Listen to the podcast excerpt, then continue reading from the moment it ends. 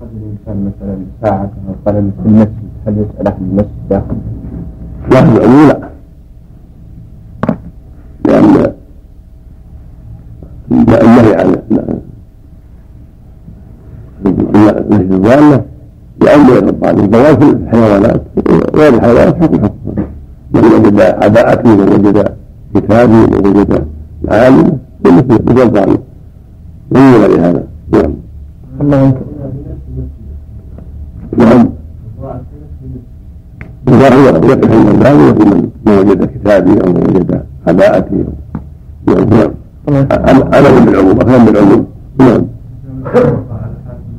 نعم مو هذا لا. يدعى من داخل لأن هذا إيثام في المعنى نعم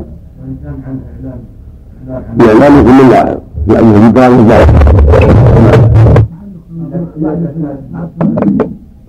داخل داخل في نعم. دروس وكذا إعلانها في المساجد.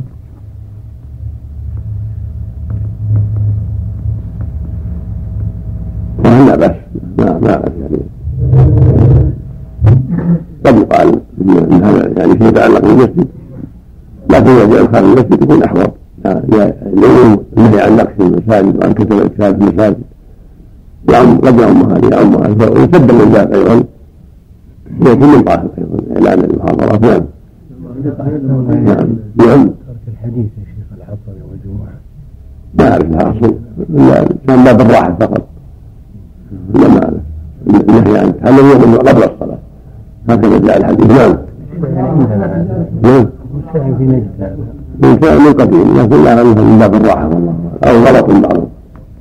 من المدرسين ظن ان قبل وبعد يدخل الا قبلها نعم ربح الله نعم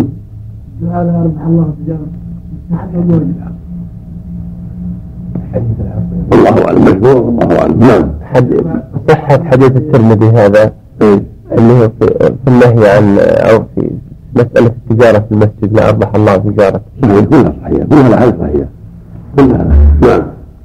نعم نعم.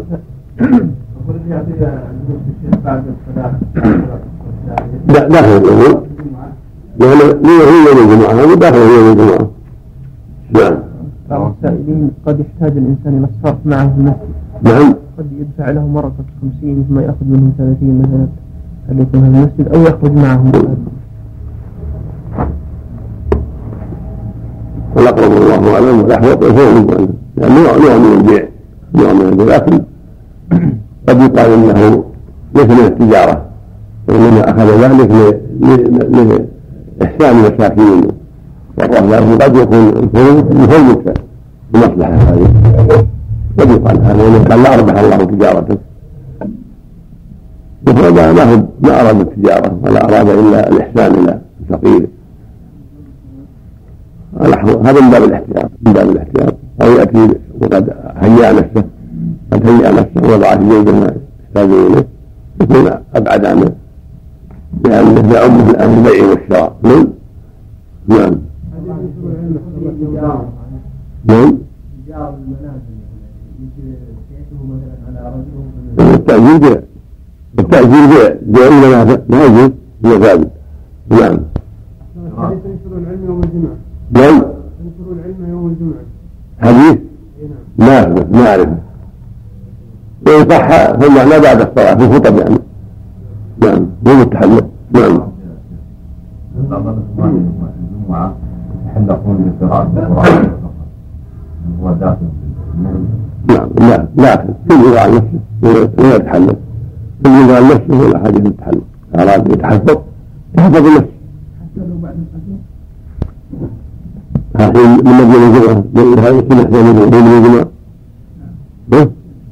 هذا يوم يهم يوم الاثنين ها؟ نعم. لا لا. لما الجمعة يبتدي من تعتد يبتدي من تعتد ها؟ نعم. ينبغي تركها ينبغي نعم.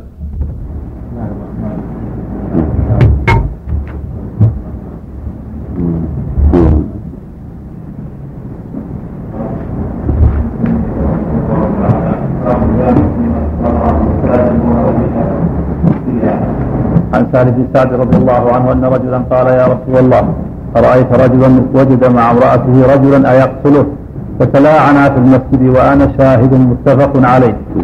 وعن جابر بن سمرة رضي الله عنه قال شهدت النبي صلى الله عليه وسلم أكثر من مائة مرة في المسجد وأصحابه يتذاكرون الشرع وأشياء من أمر الجاهلية فربما تبسم معهم. رواه أحمد. وعن سعيد بن المسيب قال مر عمر رضي الله عنه في المسجد وحسان ينشد فلحظ إليه فقال كنت أنشد وفيه من هو خير منك ثم التفت إلى أبي هريرة رضي الله عنه فقال أنشدك بالله أسمعت رسول الله صلى الله عليه وسلم يقول أجب عني اللهم أيده بروح القدس. قال نعم متفق عليه. وعن عباد بن تميم عن عمه رضي الله عنه أنه رأى رسول الله صلى الله عليه وسلم مستلقيا في المسجد واضعا إحدى رجليه على الأخرى متفق عليه. وعن عبد الله بن عمر رضي الله عنهما أنه كان ينام وهو شاب عزب لا أهل له في مسجد رسول الله صلى الله عليه وسلم. رواه البخاري والنسائي وأبو داود وأحمد ولفظه كنا في زمن رسول الله صلى الله عليه وسلم ننام في المسجد ونقيل فيه ونحن شباب. قال البخاري وقال أبو كلابة عن أنس رضي الله عنه قدم رهط من عفل على النبي صلى الله عليه وسلم فكانوا في الصفة. وقال قال عبد الرحمن بن أبي بكر رضي الله عنه كان أصحاب الصفة الفقراء. وعن عائشة رضي الله عنها قالت أصيب سعد بن معاذ يوم الخندق رماه رجل من قريش. يقال له حبان بن العارقة في الأكحل فضرب عليه رسول الله صلى الله عليه وسلم خيمة في المسجد ليعوده من قريب متفق عليه. وعن عبد الرحمن بن أبي بكر رضي الله عنه قال قال رسول الله صلى الله عليه وسلم هل منكم أحد أطعم اليوم مسكينا؟ فقال أبو بكر رضي الله عنه دخلت المسجد فإذا أنا بسائر يسأل. فوجدت كسرة خبز بين يدي عبد الرحمن فأخذتها فدفعتها إليه. رواه أبو داود. وعن عبد الله بن الحارث رضي الله عنه قال كنا نأكل على عهد رسول الله صلى الله عليه وسلم في المسجد الخبز واللحم. رواه ابن ماجه. وقد ثبت أن النبي صلى الله عليه وسلم أسرة, أسرة أمامة بن عثال فربط بسارية في المسجد قبل إسلامه. وثبت عنه أنه نثر مالا جاء من البحرين في المسجد وقسمه فيه. باب تنزيه قبلة المسجد عما يلهي المصلي. بسم الله الرحمن الرحيم اللهم وسلم على رسول الله وعلى اله واصحابه هذه الأحاديث كلها تتعلق بما فيه في المسجد وما لا يعد امتحانا في المسجد.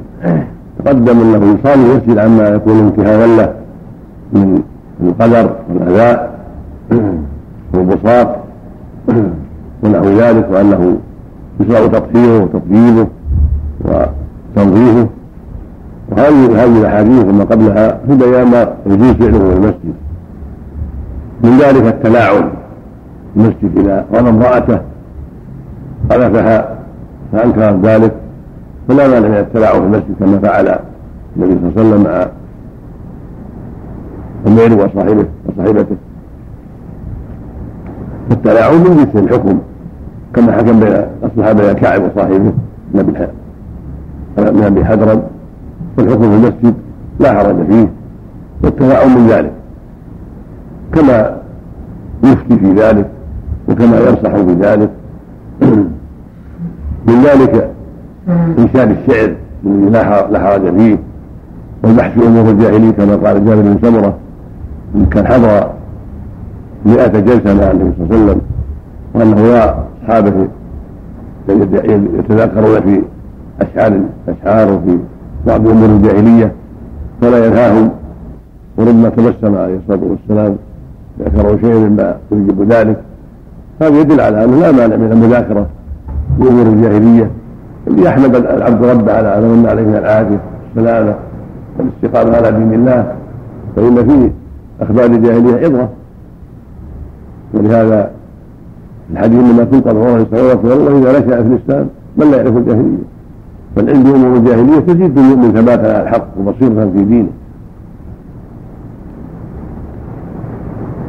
وهذا دليل على أنه لا مانع من انشاد الشيء في المسجد وأن ما تقدم من النهي عن ذلك محمول على ما لا, ما لا ينبغي من الأشعار الماجنة أو الأشعار التي تذم الحق أو تمدح الباطل ونحو ذلك.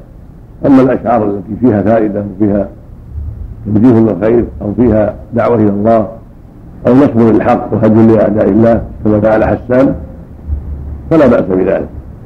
وكما تناشدوا عند صلى الله عليه وسلم وأقرهم كان يأمر حسان يهجر المشركين ويقول اللهم ان يجبر القدس عند جبرائيل. هذا كان في الصحيح كما هنا حديث أبي هريرة رضي الله عنه. وفيه الفوائد أيضا. في هذه الاحاديث الفوائد النوم في المسجد لا بأس أن ينام. المؤمن في المسجد عند الحاجة كما كان ابن عمر ينام هكذا علي. وهذا مرة ذهب إلى المسجد ونام به. حتى مر عليه النبي صلى الله عليه وسلم. فإذا هو قد سقط رداؤه وأصابه التراب. جاءه علي وقال قم أبا تراب قم أبا تراب. كما في الصحيح. كذلك أهل الصفة ينامون في المسجد ويأكلون. دل على أنه لا بأس.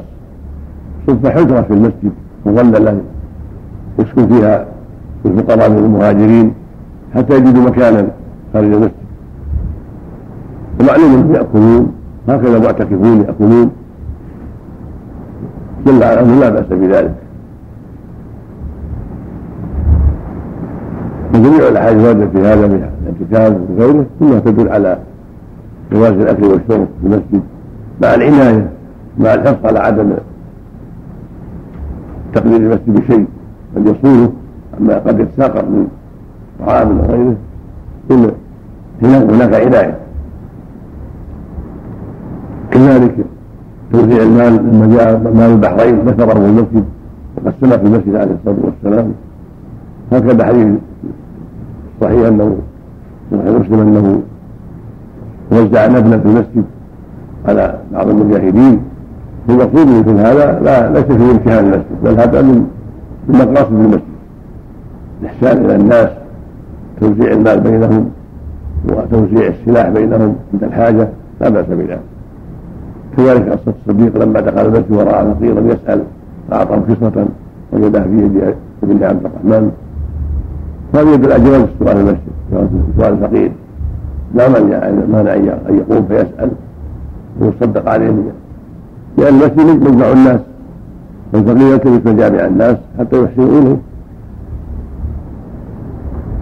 هذه الأحاديث كلها وما جاء في معناها فيه دلالة على أن هذه الأمور لا تحدث في كرامه المسجد. ولا تمنع في المسجد. هكذا ربط الأسير إذا دعت الحاجة ثم ربط النبي ثمامة بن قتال ثلاثة أيام في المسجد ومعلوم ان الأسير يحتاج إلى اكل يحتاج إلى شرب كذلك أنزل وثاقي في المسجد من الصلاة والسلام الحاجة. هذه الأحاديث وبعدين كلها واضحة في أن مثل هذه الأمور لا لا حرج فيها المسجد وإنما يصان عما يكون عما يكون فيه تقرير واذى للمصلين. وأما ما لا شيء فيه من ذلك والمسلمون يحتاجون إليه فلا حرج في ذلك. والله أعلم. نعم. على الاخرى نعم وضع إحدى الرجلين على الأخرى. كذلك حديث والناس استوقع. والله احدى الرجلين على الأخرى عن عبد الله بن زيد. لا بأس به. يدل على لا بأس بذلك. واما ما رواه مسلم صحيح من النهي عن ذلك. ومحمول على إذا كان هناك بدو عورة عدم تستر عدم تحفظ قال بعضهم ان النهي منسوخ ولكن ليس بصحيح. لأن قاعدة أهل النسخ لا يصار اليه عند تعذر إلا عند تعذر الجمع. ولا ولا يتعذر الجمع هنا. ثم لا يعلم التاريخ أيضا. وإن كان حديث كونه رجع وهو احدى فأصح. لكن كونه أصح لا يمنع من الجمع. انه صار الترجيح عند تعذر الجمع. وفعله الخلفاء بعده دل على أنه لا حرج فيه قد على ظهره في واحدة على الأخرى في المسجد أو في غيره لا بأس بذلك. إذا كانت العوره محفوظه عن السراويل أو إزار قد فرط به حضرته؟ فلا حرج في ذلك والله أعلم. نعم. باب تنزيه قبلة المسجد عما يلهي المصلي. نعم. الآن في رمضان المساجد المذاهب الناس بالوسائد والشرائط نعم. مضبوط مضبوط في العدد عدد الحافظ أن عزيز وذكرته في الأرض. كان على العزل هذا بطن ولا نعم. وفي رمضان الناس والعزل هو ما له زوجة. يقال أعزل أيضا هذا لغة ما له زوجة. ويقال عزل كما قال الحافظ نعم. أقول في رمضان يتخذ الناس المساجد مبيتا هل يجوز لا حرج إذا ما حصل منه لا بأس. هذه واضحة في ذلك. قال بعضهم لا بأس إذا كان ما لها أهل إذا كان لها زوج بأهل لكن تفصيل مع الدليل. قد يحتاج الناس المسجد للمذاكرة العلم قد يكون ذهاب إلى أهله يشغل عما هو أهم يجلس في المسجد يستفيد من إخوانه. فإذا كان جلوس في المسجد لا ضرر فيه فلا نعم.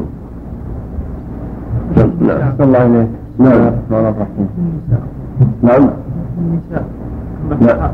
الحرم الآن نساء النساء كذلك في ضرر التستر مع البعد عن الفتنة فلا بأس.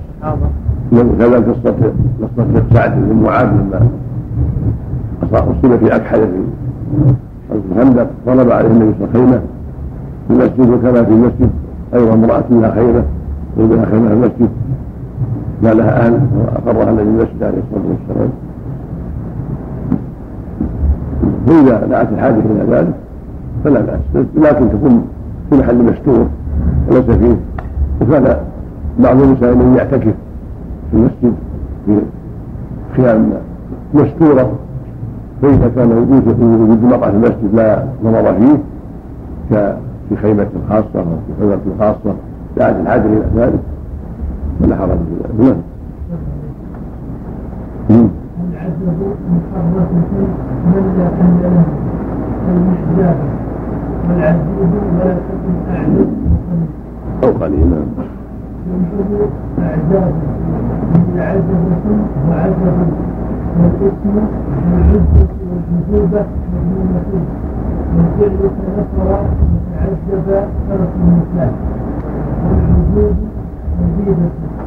ما ذكر ما ذكر الكسر العزيز. كان ذكر نقل عن الحافظ بكسر الرجال ككتف ولكن قد يكون لغه خفيت على صاحب القاموس قد يكون وهم من الحافظ أو وهم من الشوكاني في نقل هذا الحافظ. نعم. الله إليك. الحمد لله. كسبب والجمع اعزاب كأسباب. حجر واحجار نعم نعم نعم نعم وفي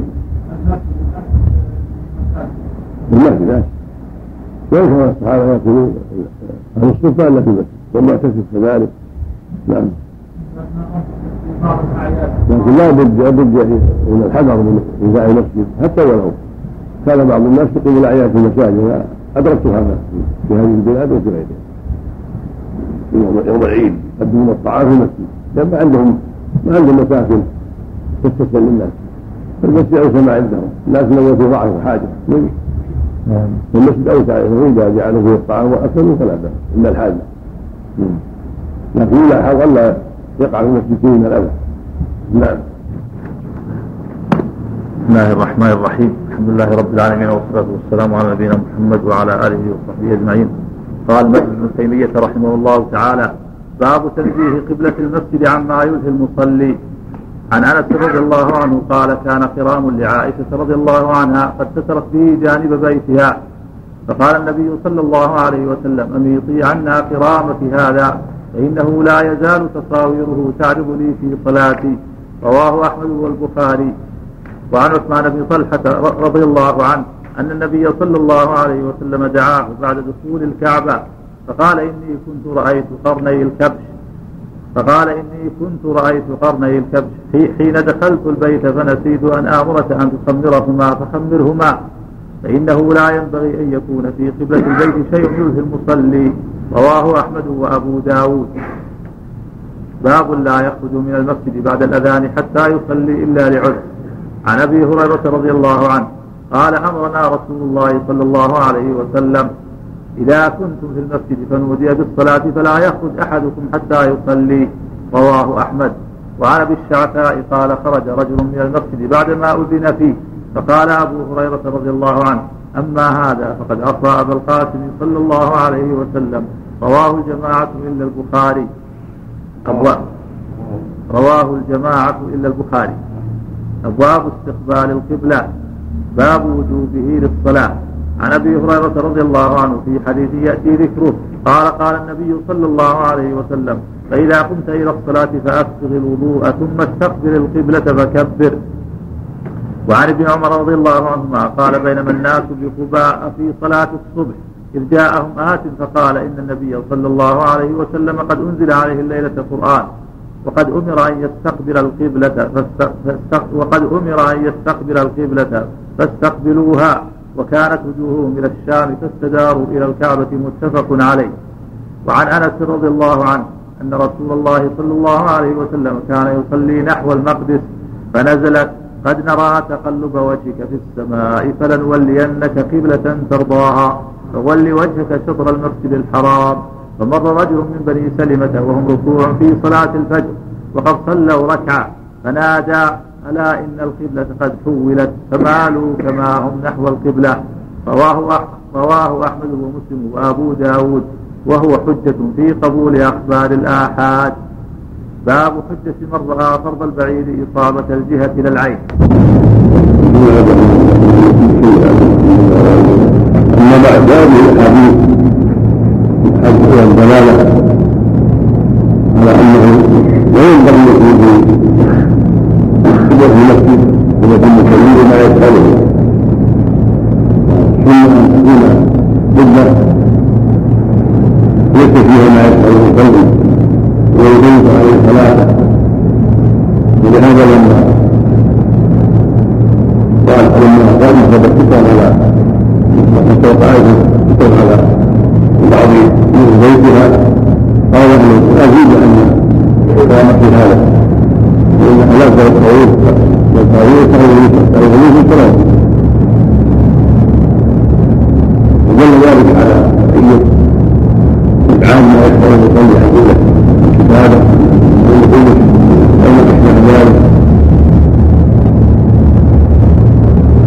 وكل هذا الحديث فيما يتعلق بإبعاد المفتوح عن القدرة وعلى القلة عن الصلاة ولعل هذا كان قبل تحريمه جاء الحديث الحديث الصحيح انه لما قبل الرسول انتهى فرأى شكرا على شهوة الله في تقاضيه ثابت واعتكف قال ان اصحاب أهل الشوق يحصل يوم القيامه ويقال محل الصلاه وجاءت الاحاديث الكثيره في الدلاله على وجود خمس الصور وابعادها وعدم تكرارها ومن هذا صحيح علي رضي الله عنه من ذلك قال لا تدع سورة إلا خلصتها ولا خير إلا وعن جابر أن الأمير قال البيت. وأيضا كذلك ويصنع ذلك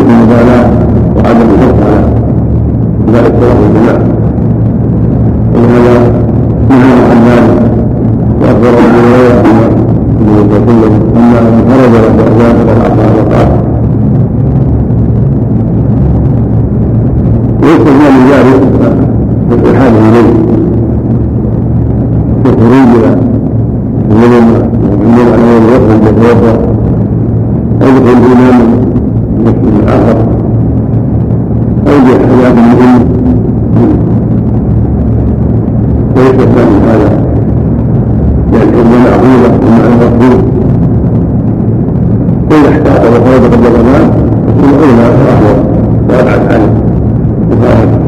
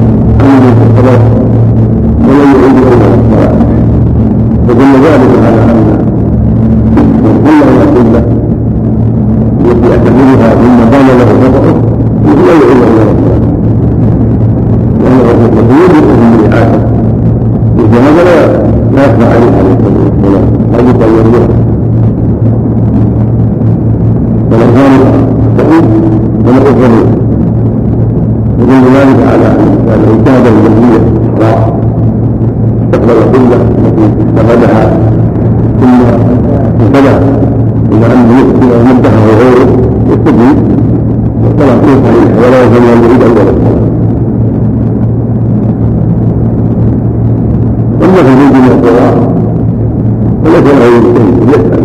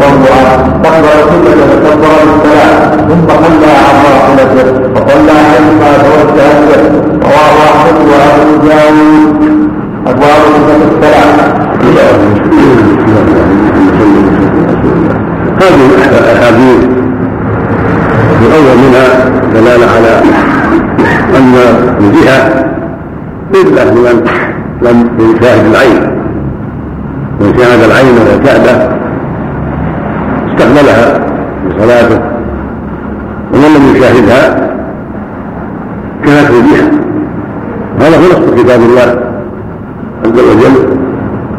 أن يقال سبحانه وتعالى ومن حيث خرجت فولي لا تلقى مسجد الحرام ما كنتم.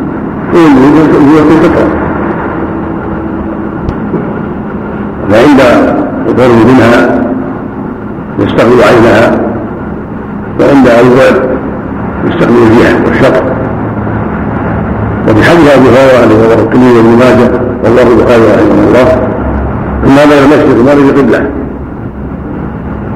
يبين الجهة التي فيها الكعبة تكفي. الذي قاله النبي صلى الله عليه وسلم في حق المدينة ومن كان على سمعه من جهة الشمال وهكذا من كان من جهة الجنوب كان بين مشرق المغرب قبله بالنسبة إليه. وهكذا الحديث في هذا اليوم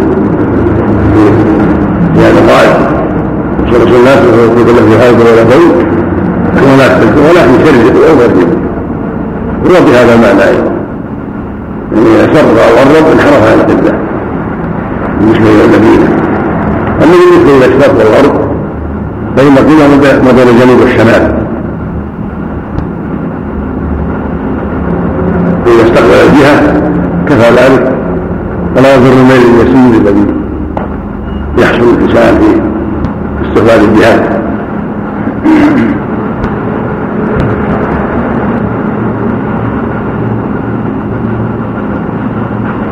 والحديث حديث ابن عمر ما جاء في معناه فيما يتعلق بترك القبله عند الخوف الشديد الذي لا يستطيع معه استقبال القبله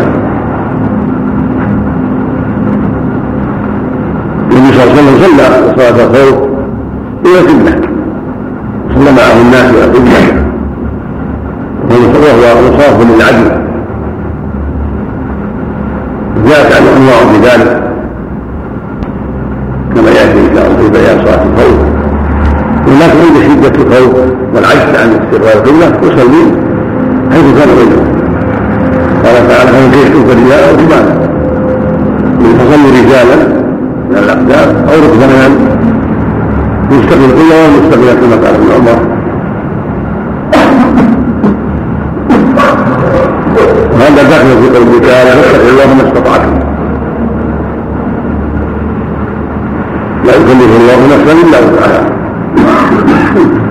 ومثل ذلك لو كان مريضا ليس عنده من يوجهه إلى القبلة. فإنه يصلي إلى جهته. ولا تلزمه القبلة في هذه الحال العجز. فان بعض المرضى قد يكون على سبيله أو في بيته. وليس عنده من يعزيه ويقول له ويخشى فوق الوقت. فيصلي على على حالة. مثل هذا المربوط على خشبه أو نحوها. الذي يسلب ولا يستطيع ان توجه القبلة. الا على حسب حاله ولا يقع في مواضع الكذب فاتقوا الله ما استطعتم. لا يكلف الله نفسا إلا وسعها.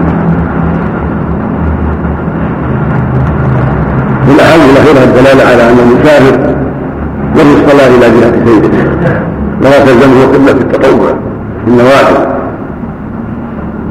كم من يصلي إلى جهه سيده عليه الصلاة والسلام على دابته سواء إلى جهه القبله أو إلى غيرها. هذا من فضل بتسهيل التطوع وتكفير التطوع. فالإنسان يصلي على راحلة بعيد أو فرس ضال أو حمار؟ إلى جهة السير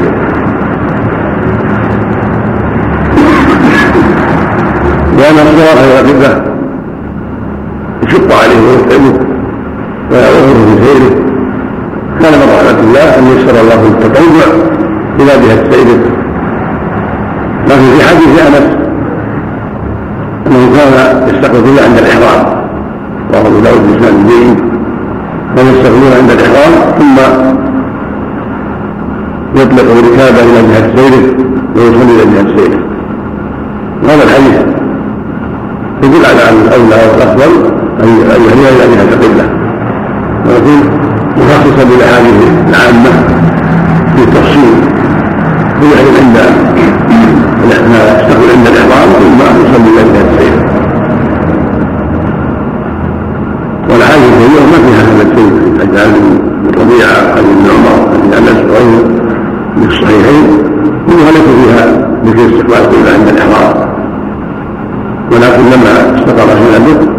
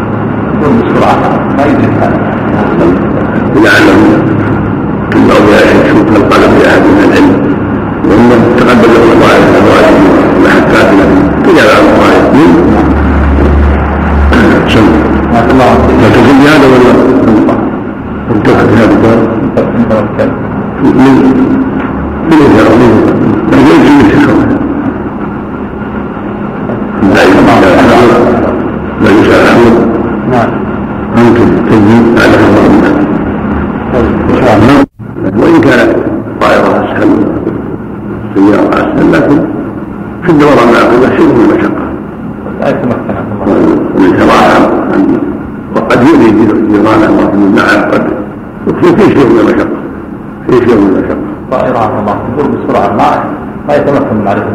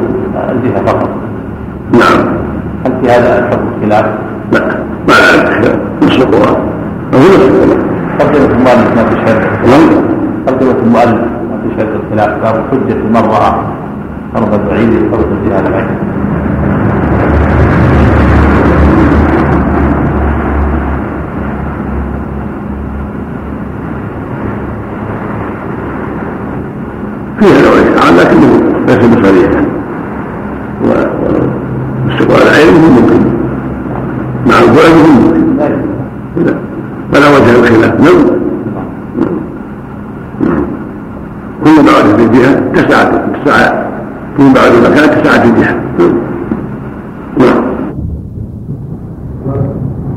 قال ابن تيمية رحمه الله تعالى أبواب صفة الصلاة. باب افتراض افتتاحها بالتكبير عن علي بن أبي طالب رضي الله عنه عن النبي صلى الله عليه وسلم قال مفتاح الصلاة الطهور وتحريمها التكبير. أبواب صفة الصلاة. نعم. باب افتراض افتتاحها بالتكبير عن علي بن أبي طالب رضي الله عنه عن النبي صلى الله عليه وسلم قال مفتاح الصلاة الطهور وتحريمها التكبير وتحليلها التسليم رواه الخمسة إلا النسائي وقال الترمذي هذا أصح شيء في الباب وأحسن وعن مالك بن الحويرث رضي الله عنه أن النبي صلى الله عليه وسلم قال صلوا كما رأيتموني أصلي رواه أحمد والبخاري. وقد صح عنه صلى الله عليه وسلم أنه كان يفتتح بالتكبير. باب أن أن تكبير الإمام بعد تسوية الصفوف والفراغ من الإقامة. عن النعمان بن بشير رضي الله عنه قال كان رسول الله صلى الله عليه وسلم يسوي صفوفنا إذا قمنا إلى الصلاة. فإذا استوينا كبر. رواه أبو داود. وعن أبي موسى رضي الله عنه قال علمنا رسول الله صلى الله عليه وسلم إذا قمتم إلى الصلاة فليؤمنكم. إذا قمتم إلى الصلاة فليؤمنكم أحدكم. وإذا قرأ الإمام فأنصتوا رواه أحمد. باب رفع اليدين وبيان صفته ومواضعه. عن أبي هريرة رضي الله عنه قال كان رسول الله صلى الله عليه وسلم إذا قام إلى الصلاة رفع يديه مدا. رواه الخمسة إلا ابن ماجه. وعن وائل بن حجر رضي الله عنه أنه رأى رسول الله صلى الله عليه وسلم يرفع يديه مع التكبير رواه أحمد وأبو داود. وعن ابن عمر رضي الله عنهما قال كان النبي صلى الله عليه وسلم إذا قام إلى الصلاة رفع يديه حتى تكون بحذو منكبيه ثم يكبر. فإذا أراد أن يركع رفعهما مثل ذلك وإذا رفع رأسه من الركوع رفعهما كذلك أيضا. وقال سمع الله لمن حمده ربنا ولك الحمد. متفق عليه. وللبخاري ولا يفعل ذلك حين يسجد ولا حين يرفع رأسه من السجود. ولمسلم ولا يفعله حين يرفع رأسه من السجود. وله أيضا ولا يرفعهما بين السجدتين. وعن نافع أن ابن عمر رضي الله عنهما كان إذا دخل في الصلاة كبر ورفع يديه وإذا ركع رفع يديه. وعن نافع أن ابن عمر رضي الله عنهما كان إذا دخل في الصلاة كبر ورفع يديه وإذا ركع رفع يديه. وإذا قال سمع الله لمن حمده رفع يديه وإذا أقام من الركعتين رفع يديه. ورفع ذلك ابن عمر إلى النبي صلى الله عليه وسلم رواه البخاري والنسائي وأبو داود. وعن علي بن أبي طالب رضي الله عنه عن رسول الله صلى الله عليه وسلم أنه كان إذا قام إلى الصلاة المكتوبة كبر ورفع يديه حذو منكبيه ويصنع مثل ذلك إذا قضى قراءته وأراد أن يركع ويصنعه إذا رفع رأسه من الركوع ولا يرفع يديه في شيء من صلاته وهو قاعد. وإذا قام من السجدتين رفع يديه كذلك وكبر. رواه أحمد وأبو داود والترمذي وصححه. وقد صح التكبير في المواضع الأربعة في حديث أبي حميد الساعدي رضي الله عنه وسنذكره إن شاء الله تعالى. وقد صح التكبير في المواضع الأربعة في حديث أبي حميد الساعدي رضي الله عنه وسنذكره إن شاء الله تعالى. وعن أبي قلابة أنه رأى مالك بن الحويرث رضي الله عنه إذا صلى كبر ورفع يديه وإذا أراد أن يركع رفع يديه وإذا رفع رأسه رفع يديه وحدث أن رسول الله صلى الله عليه وسلم صنع هكذا متفق عليه. وفي رواية أن رسول الله صلى الله عليه وسلم كان إذا كبر رفع يديه حتى يحاذي بهما أذنيه وإذا ركع رفع يديه حتى يحاذي بهما أذنيه. وإذا رفع رأسه من الركوع فقال سمع الله لمن حمده فعل مثل ذلك. رواه أحمد ومسلم. وفي لفظ لهما حتى يحاذي بهما فروع أذنيه. وعن أبي حميد الساعدي رضي الله عنه أنه قال وهو في عشرة من أصحاب رسول الله صلى الله عليه وسلم. أحدهم أبو قتادة بن ربعي أنا أعلمكم بصلاة رسول الله صلى الله عليه وسلم. فقالوا ما كنت أقدم منا له صحبة ولا ولا فقالوا فقالوا ما كنت أقدم منا له صحبة. فقالوا ما كنت أقدم منا له صحبة ولا أكثرنا له إتيانا قال بلى. قالوا فاعرض. فقال كان رسول الله صلى الله عليه وسلم إذا قام إلى الصلاة اعتدل قائما ورفع يديه حتى يحاذي بهما منكبيه ثم يكبر. فإذا أراد أن يركع رفع يديه حتى يحاذي بهما منكبيه ثم قال الله أكبر. وركع ثم اعتدل فلم يصوب رأسه ولم يقنع ووضع يديه على ركبتيه ثم قال سمع الله لمن حمده ورفع يديه واعتدل حتى يرجع كل عظم في موضعه معتدلا ثم هوى إلى الأرض ساجدا ثم قال الله أكبر ثم ثنى رجله وقعد عليها واعتدل حتى يرجع كل عظم في موضعه ثم نهض ثم صنع في الركعة الثانية مثل ذلك. حتى إذا قام من السجدتين كبر ورفع يديه حتى يحاذي بهما منكبيه كما صنع حين افتتح الصلاة ثم صنع كذلك حتى إذا كانت الركعة التي تنقضي فيها صلاته أخر رجله اليسرى وقعد على شقه متوركا ثم سلم. قالوا صدق. هكذا صلى رسول الله صلى الله عليه وسلم. رواه الخمسة إلا النسائي وصححه الترمذي ورواه البخاري مختصرا. باب ما جاء في وضع اليمين على الشمال. بسم الله الرحمن الرحيم. صلى الله وسلم. وهذه هذه أخبار فيما يتعلق بافتتاح الصلاة. عن صفة الصلاة مما ثبت عنه عليه الصلاة والسلام. ثبت عنه صلى الله عليه وسلم أنه كان إذا قام إلى الصلاة بدأها بالتكبير وهذا قد تواتر عنه عليه الصلاة والسلام في الأحاديث الصحيحة. انه يبداها بالتكبير. ولهذا في حديث علي افتح الصلاة التطوير وتحريرها التكبير وتحريرها التسليم. وهذا الحديث رواه الخمسة أبو أحمد وأهل السنن إسناد الحسن. وهو يدل على أن أنها تفتح تفتح بالتحريم بالتكبير وتفتح بالتسليم. وهذا متواتر محفوظ من حديث عائشة وأبي هريرة وابن عمر وأبي حميد وعلي وغيرهم. أما المفتاح فهو الطهور الطهارة لا بد منها كما تقدم. لا صلاة إلا بطهارة. هذا هو محل إجماع بين المسلمين. إلا تقدم في قول الرسول لا تقبل صلاة أحدهم أحد حتى يتوضأ. متفق عليه. والرسول صلى الله عليه وسلم لا تقبل صلاة بغير طهور. نحو لا صدقة غلول خرج مسلم في صحيحه. وهذا أمر محل إجماع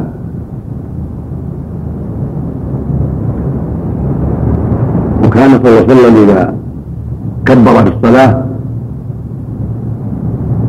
وكان إذا قام إلى الصلاة حثهم على الاستواء في الصفوف والتراص وإقامة الصف ثم ينظر إليهم ويسوي صفوفهم ويأمرهم بالتراص وسد الخلل.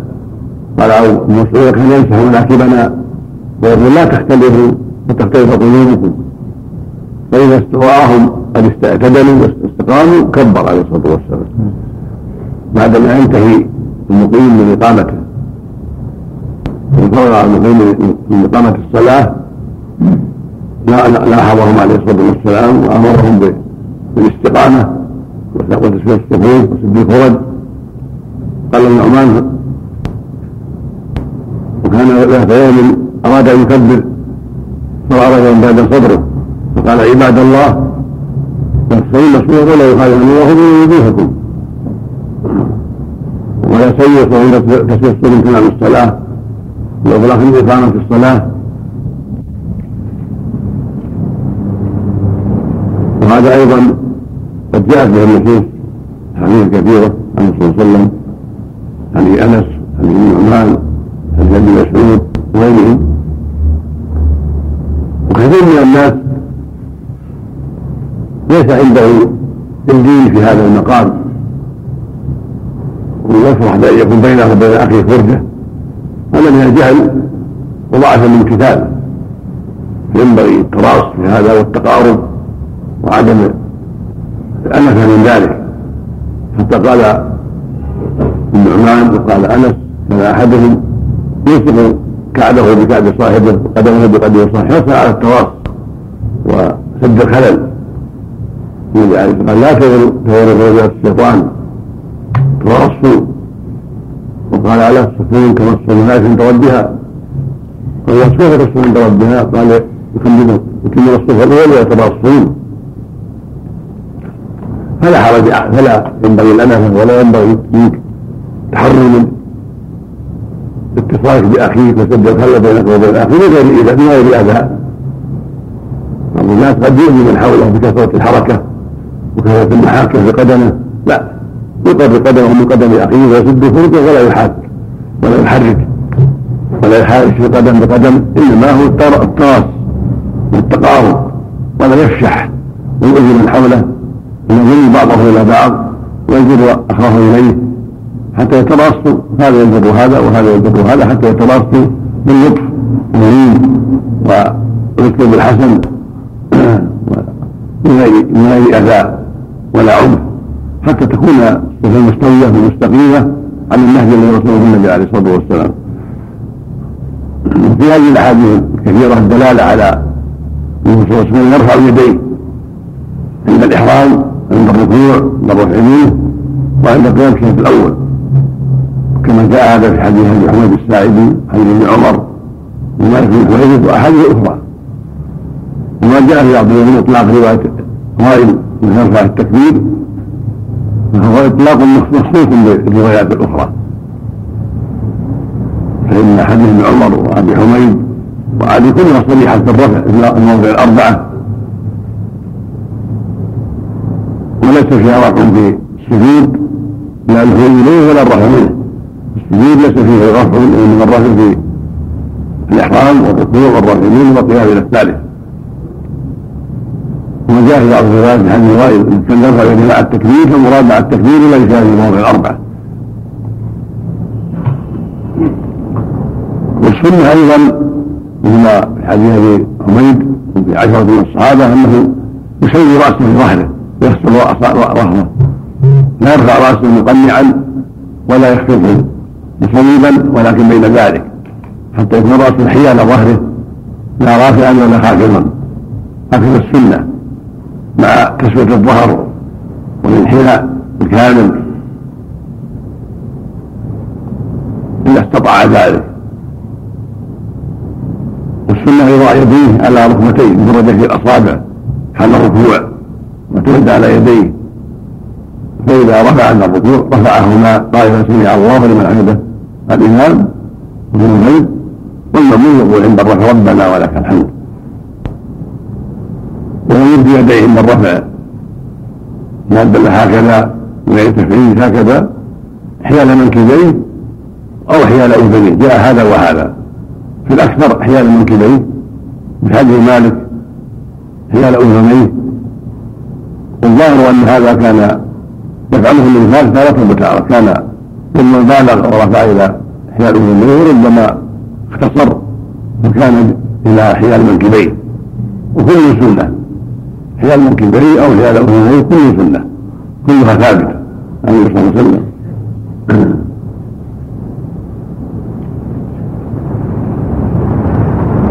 وهنا أيضا قد يلاحظ على بعض الناس وهو المد الطويل في التكبير.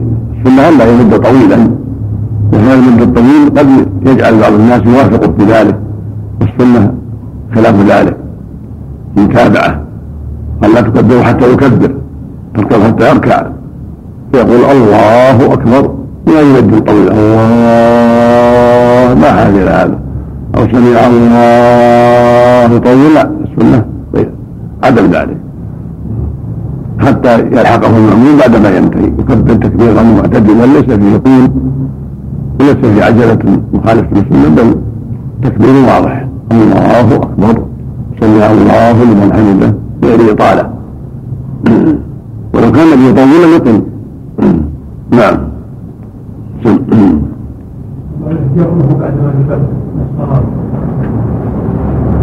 ولا بعد الصلاة. تواصلوا يكون ولا بعد التكبير.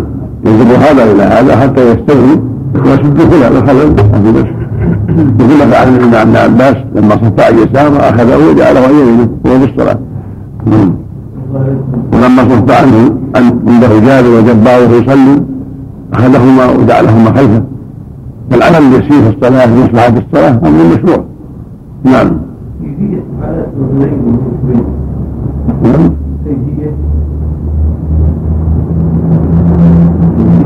الكعب إلى الكعب وممكن إلى ما تكفي في لا كبر ولا لا يتقدم احد على احد والعبرة بالكعب.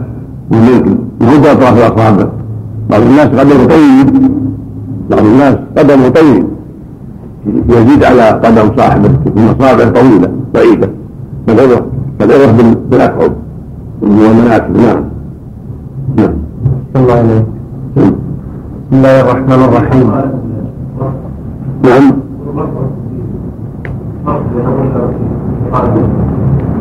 نعم. يعني يرفع مباشرة ولا أحسن مع الرفع مع الرفع نعم. بسم الله الرحمن الرحيم. الحمد لله رب العالمين والصلاة والسلام على نبينا محمد وعلى آله وصحبه أجمعين. قال ابن تيمية رحمه الله تعالى بعد ما جاء في وضع اليمين على الشمال وائل بن حجر رضي الله عنه أنه رأى النبي صلى الله عليه وسلم رفع يديه حين دخل في الصف حين دخل في الصلاة وكبر. ثم التحف بثوبه ثم وضع اليمنى على اليسرى. فلما أراد أن يركع أخذ يديه ثم رفعهما وكبر فركع. فلما قال سمع الله لمن حمد رفع يديه. ولما سجد سجد بين كفيه رواه أحمد ومسلم. وفي رواية لأحمد وأبي داود ثم وضع يده اليمنى على كفه اليسرى والوسط والساعد. وعن أبي حازم عن سهل بن سعد رضي الله عنه قال كان الناس يؤمرون أن يضع الرجل اليد اليمنى على ذراعه اليسرى في الصلاة. قال أبو حازم ولا اعلمه إلا ينوي ذلك إلى النبي صلى الله عليه وسلم. رواه أحمد والبخاري. وعن ابن مسعود رضي الله عنه انه أنه كان يصلي فوضع يده اليسرى على اليمنى فرآه النبي صلى الله عليه وسلم فوضع يده اليمنى على اليسرى رواه أبو داود والنسائي وابن ماجه وعن علي رضي الله عنه قال إن من السنة قال إن من السنة وضع الكف على الكف تحت السرة رواه أحمد وأبو داود. باب نظر المصلي إلى موضع سجوده والنهي عن رفع البصر في الصلاة. عن ابن سيرين أن النبي صلى الله عليه وسلم كان يقلب بصره في السماء فنزلت هذه الآية الذين هم في صلاتهم خاشعون. فطأطأ رأسه رواه أحمد في كتاب الناسخ والمنسوخ. وسعيد بن منصور في سننه في سننه بنحوه وزاد فيه. وكانوا يستحبون للرجل ألا يجاوز بصره مصلاه وهو حديث مرسل. وعن أبي هريرة رضي الله عنه أن النبي صلى الله عليه وسلم قال لينتهين أقوام يرفعون أبصارهم إلى السماء في الصلاة. وعن أبي هريرة رضي الله عنه أن النبي صلى الله عليه وسلم قال لينتهين أقوام يرفعون أبصارهم إلى السماء في الصلاة أو لتخطفن أبصارهم. رواه أحمد ومسلم والنسائي. وعن أنس رضي الله عنه عن النبي صلى الله عليه وسلم قال ما بال أقوام يرفعون أبصارهم إلى السماء في صلاتهم. فاشتد قوله في ذلك حتى قال لينتهن أو لتخطفن أبصارهم. رواه الجماعة إلا مسلما والترمذي. وعن عبد الله بن الزبير رضي الله عنه قال كان رسول الله صلى الله عليه وسلم إذا جلس في التشهد وضع يده اليمنى على فخذه اليمنى ويده, ويده اليسرى على فخذه اليسرى وأشار بالسبابة ولم يجاوز بصره إشارة. رواه أحمد والنسائي وأبو داود. باب ذكر الاستفتاح بين التكبير والقراءة. اللهم صل وسلم على رسول الله هذه الأحاديث دلت على فوائد. منها أن السنة وضع اليمين على الشمال في حال القيام في الصلاة فرضا كانت أو نفلا بفعله عليه الصلاة والسلام في حديث وائل وحديث سهل بن سعد وحديث ابن مسعود وأحاديث أخرى. كلها تدل على أن السنة وضع اليمين على الشمال. وجاء في حديث وائل في غير مسلم عند النسائي والجماعة على صدره. جاء في رواية وائل عند ابن على صدره. حديث قبيصة بن فوز الطيالبي على صدره بإسناد جيد. كلاهما إسناد حسنة. وجاء في حديث طاووس مرسلا بإسناد جيد صحيح. إنه وكأنه كان يضعهما على صدره عليه الصلاة والسلام. هذا هو المعتمد وهذا هو الأفضل. يكون وضعهما على الصدر والسنة أيضا أن تكون اليمنى فوق اليسرى كما جاء في حديث وائل وفي حديث مسعود. وعلى الرسل والساعد هكذا. وفي حديث سهل كانوا يؤمرون أن يضع الرجل يده اليمنى على ذراع اليسرى. هذا يحتمل أن يكون هنا ويحتمل أنه مراد بذراع اليسرى من جهة أطراف الأصابع فلا يحصل مخالفه بينه وبين رواية وائل. فإن أطراف الأصابع على الذراع اليسرى. ويحتمل أنه في بعض الأحيان يمد يده اليمنى زيادة حتى تكون على الذراع ولا منافاة. حديث سهل صحيح رواه البخاري وهو معناه المرفوع لأن هذا هو النبي صلى الله عليه وسلم. ولهذا قال أبو حازم لا أعلمه إلا يرمي ذلك النبي صلى الله عليه وسلم. الذي قاله أبو حازم هو المعنى عند جمهور أئمة الحديث. إذا قال الراوي الصحابي يؤمر نؤمر أو أمرنا أو كنا نؤمر أو من السنة معناه الرسول صلى الله عليه وسلم ومن هذا ما في الصحيح من حديث عائشة المسألة الحضرية قالت يا أم المؤمنين هل هل تصلي المرأة صلاة الحيض؟ قالت كنا نؤمر بقضاء الصوم ولا نؤمر بقضاء الصلاة يعني أمره النبي عليه الصلاة والسلام وهذا يعم القيام الذي قبل الركوع ومن بعد الركوع كله هكذا. بعد رفعه من الركوع يضع يده اليمنى على يده.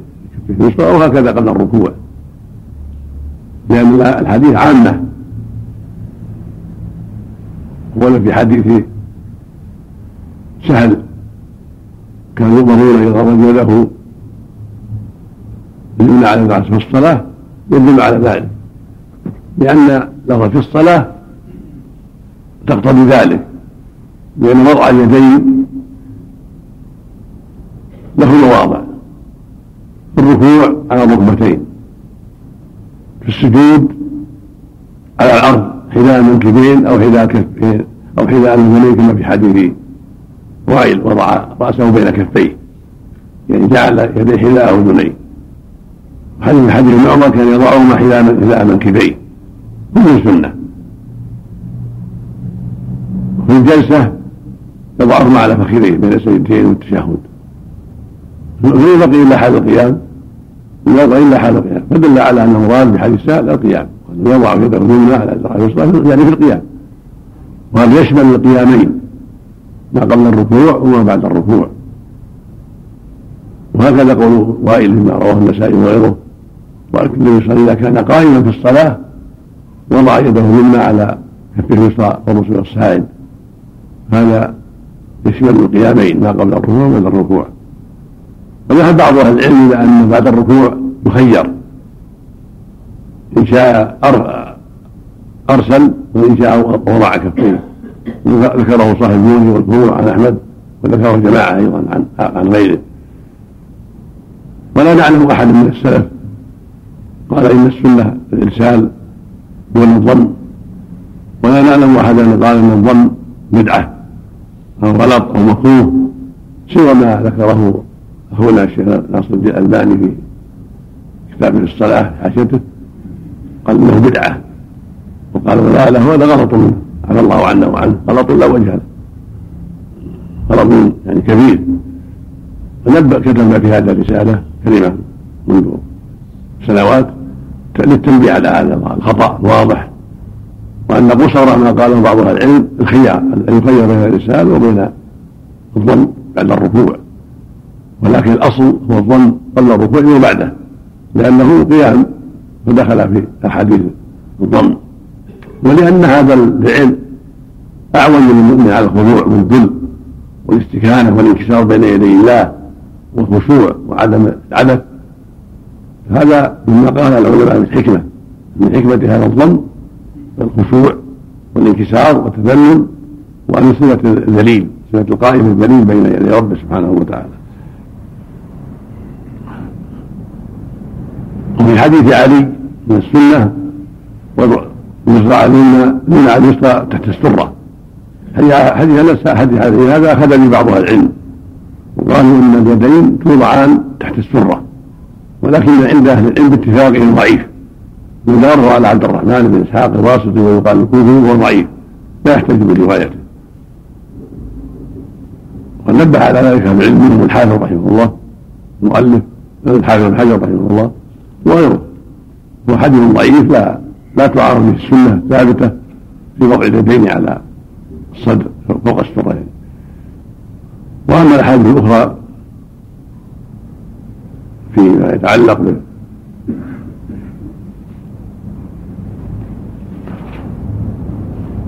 في الحديث الباب الثاني.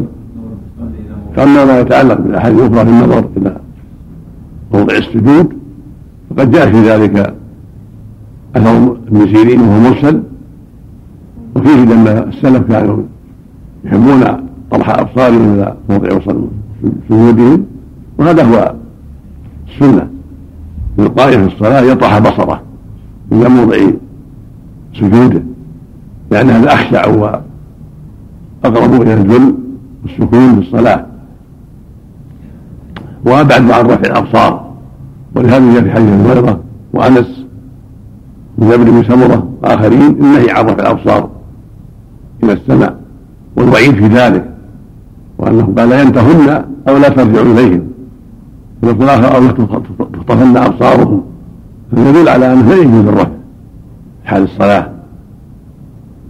بل الواجب طرح الأبصار. وعدم رفعها إلى السماء.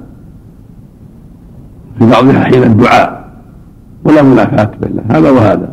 السنة المؤمن حين وقف في الصلاة يطرح بصره. وأن يرفعه إلى السماء. والوعيد والتحذير الذي ورد في هذه الأحاديث. عن النبي عليه الصلاة والسلام. وفي حال الجلوس في التشهد السنة أن يكون نظره إلى موضع إشارته. إلى يده الجمع التي على فخذه يشير بها يكون نظره إليها كما في حديث الزبير وهو حديث جيد صحيح. يدل على أن النظر إذا يكون موضع الإشارة حال الجلوس وفي حال الركوع والقيام إلى موضع السجود. وقال بعضهم إلى قدمه ركع ينظر إلى قدمه وهذا لا أعلم له أصلا ولا أعلم فيه رواية. وإنما السنة ينظر إلى موضع السجود لأن بذلك يعتدل في ركوعه ولا حاجة إلى القدم لعدم الدليل. والخلاصة من هذا كله أن هذا هو محل السنة وهو مقتضى الذل لله والانكسار والخشوع بين يديه سبحانه وتعالى في حال وجوده في الصلاة في حال القيام ينظر موضع سجوده وفي حال الجلوس إلى موضع الإشارة.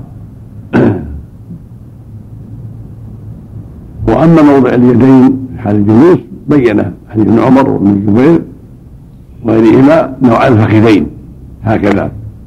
وجاء في بعضها على الركبتين وفي بعضها على الفخذ وأطراف الأصابع الركبة فهي ثلاث ثلاث هيئات جاءت في هذا. كل سنة. إن وضعها على فخذيه فسنة وإن وضعهما على ركبتيه فسنة. وإن وضعهما على فخذيه قريب من الركبة ومد أصابعه إلى الركبة وأطعمها الركبتين فسنة كل هذا ورد في الأحاديث الصحيحة.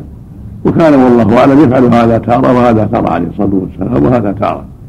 لكن في حال التشهد يقبض أصابعه اليمنى ويشمل السبابه كما في حديث عمر أو يحلق الفم مع الوسطى ويشمل السبابه كما في حديث وائل. كل سنة. والله أعلم. نعم. جاء في بعض الروايات حديث عند الدعاء بعض روايات وائل لا بأس. نعم. موضع الإشارة. نعم. ما المراد بموضع الإشارة؟ إشارة الأصبع. لأن ينظر إلى الأصبع؟ في موضع الإشارة. يده إلى جانب نعم. ينظر إلى نعم. يودع يعني هكذا. هذا. دخل إلى تحته كان برد والله أعلم. دخل تحته. ثم أخرجها عند الركوع ورفعها نعم. الرداء من الذي على كتفيه لأنه في الغالب يستعمل الأردية من في محرم نعم. نعم. يذكر الفقهاء مواضع يرفع المصلي فيها بصره إلى السماء عند تكبيرة الإحرام عند الإشاء ونحوها هذا على ما الحصل لا ما الحصل لا ليس لهذا أصل. نعم. الدليل من قال بالتأخير بعد الركوع. في قبض اليدين وعدم نعم. دليل من قال إنه يخير بين قبض اليدين وعدم ما هذا دليل والأحمد من قال وافقه إن شاء أرسل وإن شاء قبض. لا أعلم له. دليلا السنة أن يقبل فيها كلها. قبل الركوع وبعده نعم. وأن الشيخ ناصر قال بقوله إن لم يقال عن السلف القبض هذا حجة عليهم. لو كان لو كان عدم القول موجودا لم يقل هذا يدل على انهم كانوا يقبضون إذ لو أرسلوا لا لم يقل عنهم ذلك لأنه يخالف حالته التي قبل الركوع ولما لم ينقل عنهم خلاف حالهم قبل الركوع دل على أن حالهم بعد الركوع كالركوع كان قبل الركوع سواء. ولو كان هناك إرسال لم يقل فالاصل عدم الإرسال. الأصل بقى ما كان على ما كان كما دلت عليه السنة. فهو حجة عليه ما لهم وأما حديث إذا رفع رجع كل فقار إلى مكانه فكان حجة عليهم. لأنه إذا رفع عاد كل فقار إلى مكانه. فيرجع ترجع اليد اليمنى واليسرى إلى مكانهما. مكانهما قبل الركوع على الصدر فيرجعان إلى مكانهما. فكذلك حجة عليهم. نعم. نعم. نعم.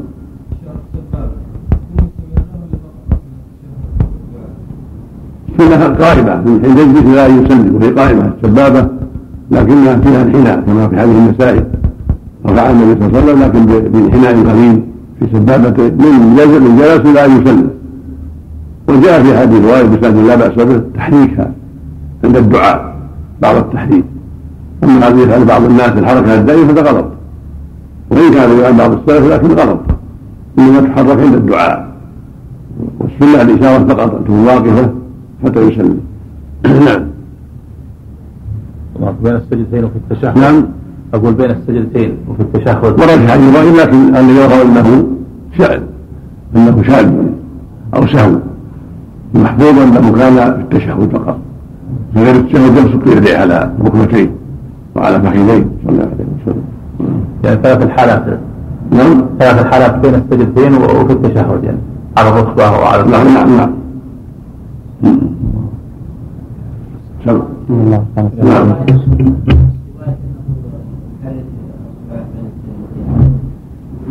عند أحمد. سند لا بأس به لكن اغلب والظاهر والله أعلم. انها شاذة.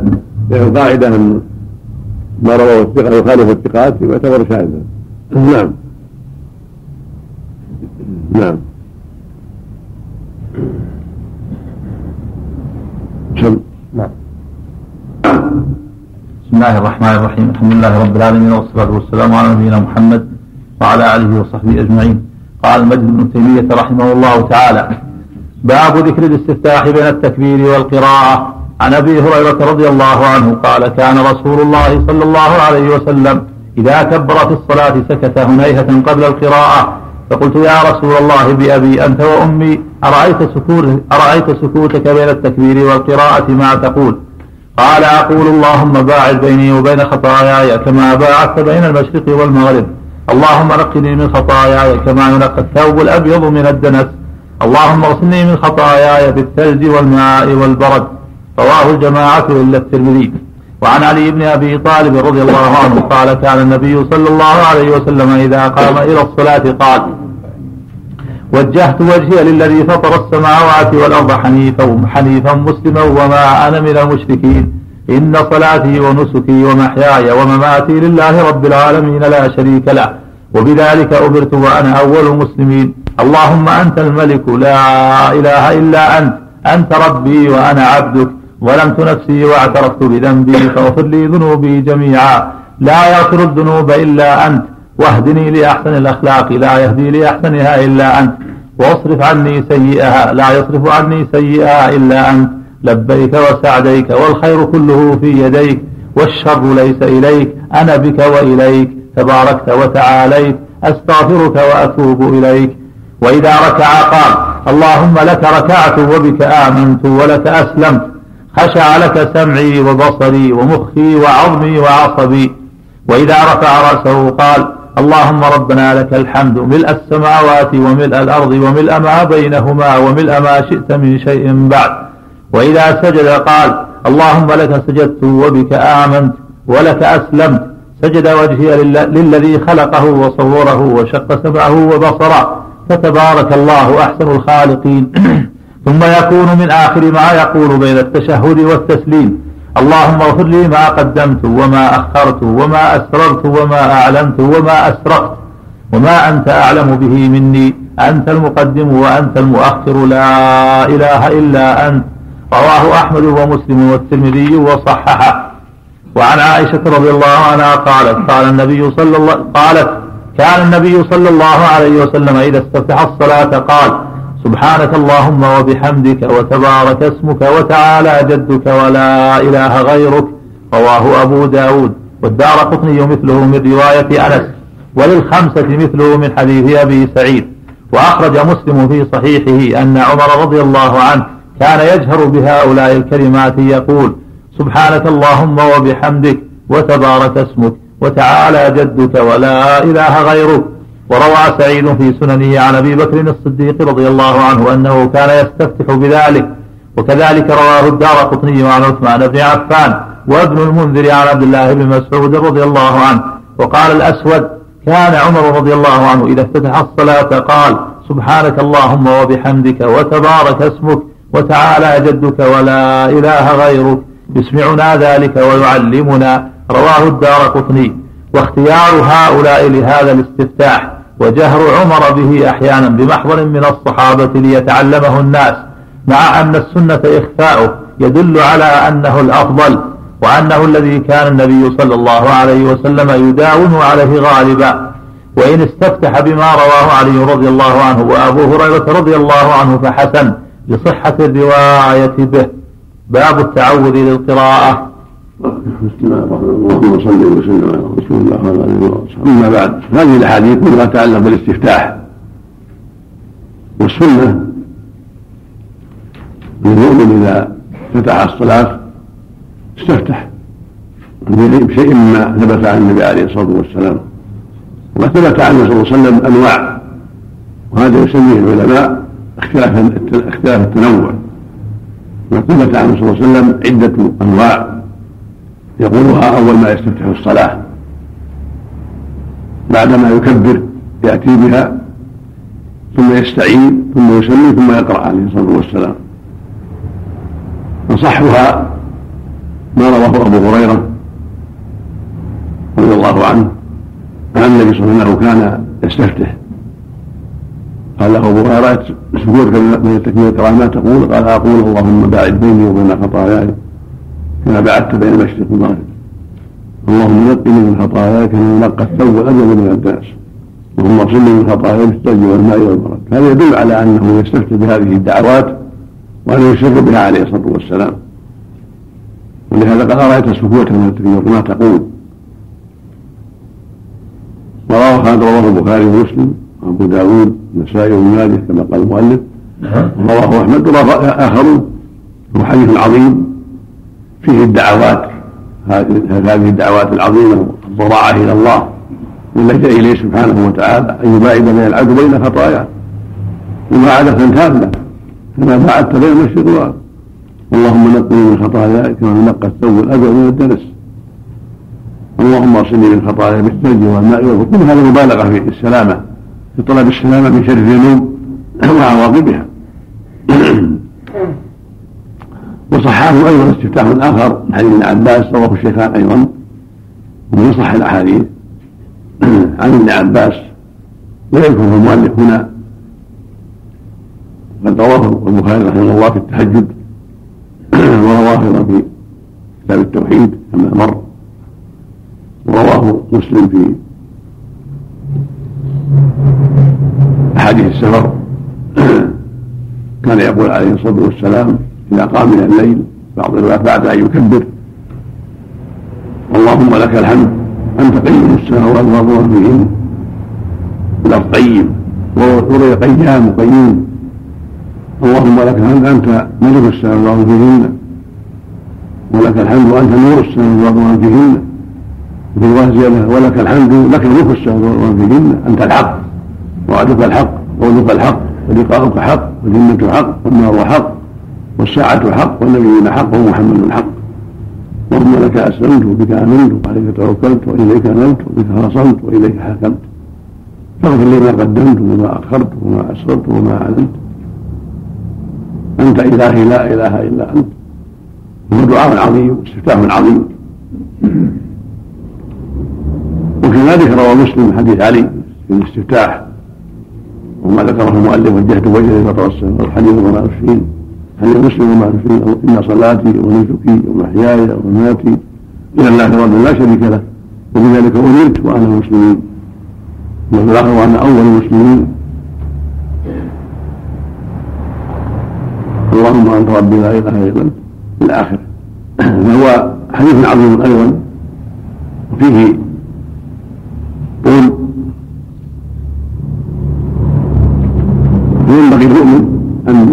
يفعل هذا تارة وهذا تارة وهذا تارة. فترة ما في حديث علي؟ حديث عظيم. ترى حديث أبي هريرة. ترى حديث ابن عباس. وهكذا النوع الرابع ما رواه عمر وأبو سعيد وعائشة وروي عن أنس أيضا وابن مسعود الصديق وعثمان. سبحانك اللهم وبحمدك وتبارك اسمك وتعالى جدك ولا إله إلا هو ثابت فيما رواه هؤلاء. وإن كان في بعض روايات هؤلاء ضعفا في بعض روايات ضعف لكن يشد بعضها بعضا كما قال أهل العلم ويؤيد بعضها بعضا وبعض أساميها صالح ثم ينجبر بما رواه الآخرون ثم بما ثبت عن عمر إنه كان يعلمه الناس يعني مرفوعا وموقوفا وموقوف عنه أصح وكان يعلمه الناس. ولا شك أنه لم يعلمه الناس إلا لأنه ثبت لديه. رسول الله عليه الصلاة والسلام. هذا معروف انه يعلمه الناس ويجره في بعض الأحيان ليتعلمه الناس هذا واضح بأنه ثبت لديه عن رسول الله صلى الله عليه وسلم انه كان يستفتح وهو أحصرها اقصر الاستفتاحات وأفضلها من جهه من جهة ذاته. سبحانك اللهم وبحمدك وتبارك اسمك وتعالى جدك ولا إله إلا أنت لأنه كله ثناء على الله. كله ثناء على الله وتوحيد له وتنزيل له. افضلها من جهة الذات. ذات الكلمات واما اصحها ما تقدم ومنها أيضا حد نوع خامس رواه مسلم عن عائشه رضي الله عنها عن النبي صلى الله عليه وسلم كان يستفتح اللهم رب جبريل جبرائيل وميكائيل واسرافيل فاطر السماء المغرب والشهاده انت تحكم بين عبادك فيما كانوا فيه يختلفون اهدني لما يختلف من حق انك تهدي من تشاء إلى صراط هذا هو النوع الخامس وفي انواع أخرى غير الصحيح. والقاعدة مثل ما تقدم أنه اختلاف تنوع فإذا أتى بواحد منها ما صح عنه صلى الله عليه وسلم فقد فعل السنة. وإذا نوع في استفتاح تارة كذا تارة كذا ليستكمل السنة فهذا حسن. ويكثر مما هو أصح من غيره. كحديث اللهم بعد بيني وبين خطاياي حديث ابن عباس. ابن عباس كان في الليل لأن يعني اللي يتحمل يقول تهجد. في حديث عائشة أنه كان في الليل أيضا اللهم رب جبريل وميكائيل ولكن ما ثبت في الليل جاز في النهار وما جاز في النهار جاز في الليل. لأن هذا من باب التنوع. والنبي صلى الله عليه وسلم يفعل الشيء يفعله أمته تأسى به أمة. وفي حديث علي دلالة على أنه يقول في الركوع اللهم لك ركعت وبك آمنت ولك أسلمت. لك سمعي وبصري ومخي وعظمي ورواية أخرى وجميع ما استقلت به قدمي وكذلك يقول في السجود نحو ذلك اللهم لك سرت وبك آمنت ولك أسلمت. سيد الذي خلقه سيد الذي خلقه وصوره وشق سمه وصره وتبارك الله احسن الخالقين. كل هذا مما ثبت عنه عليه الصلاة والسلام. وكذلك يقول بعد الرفع ربنا ولك الحمد السماوات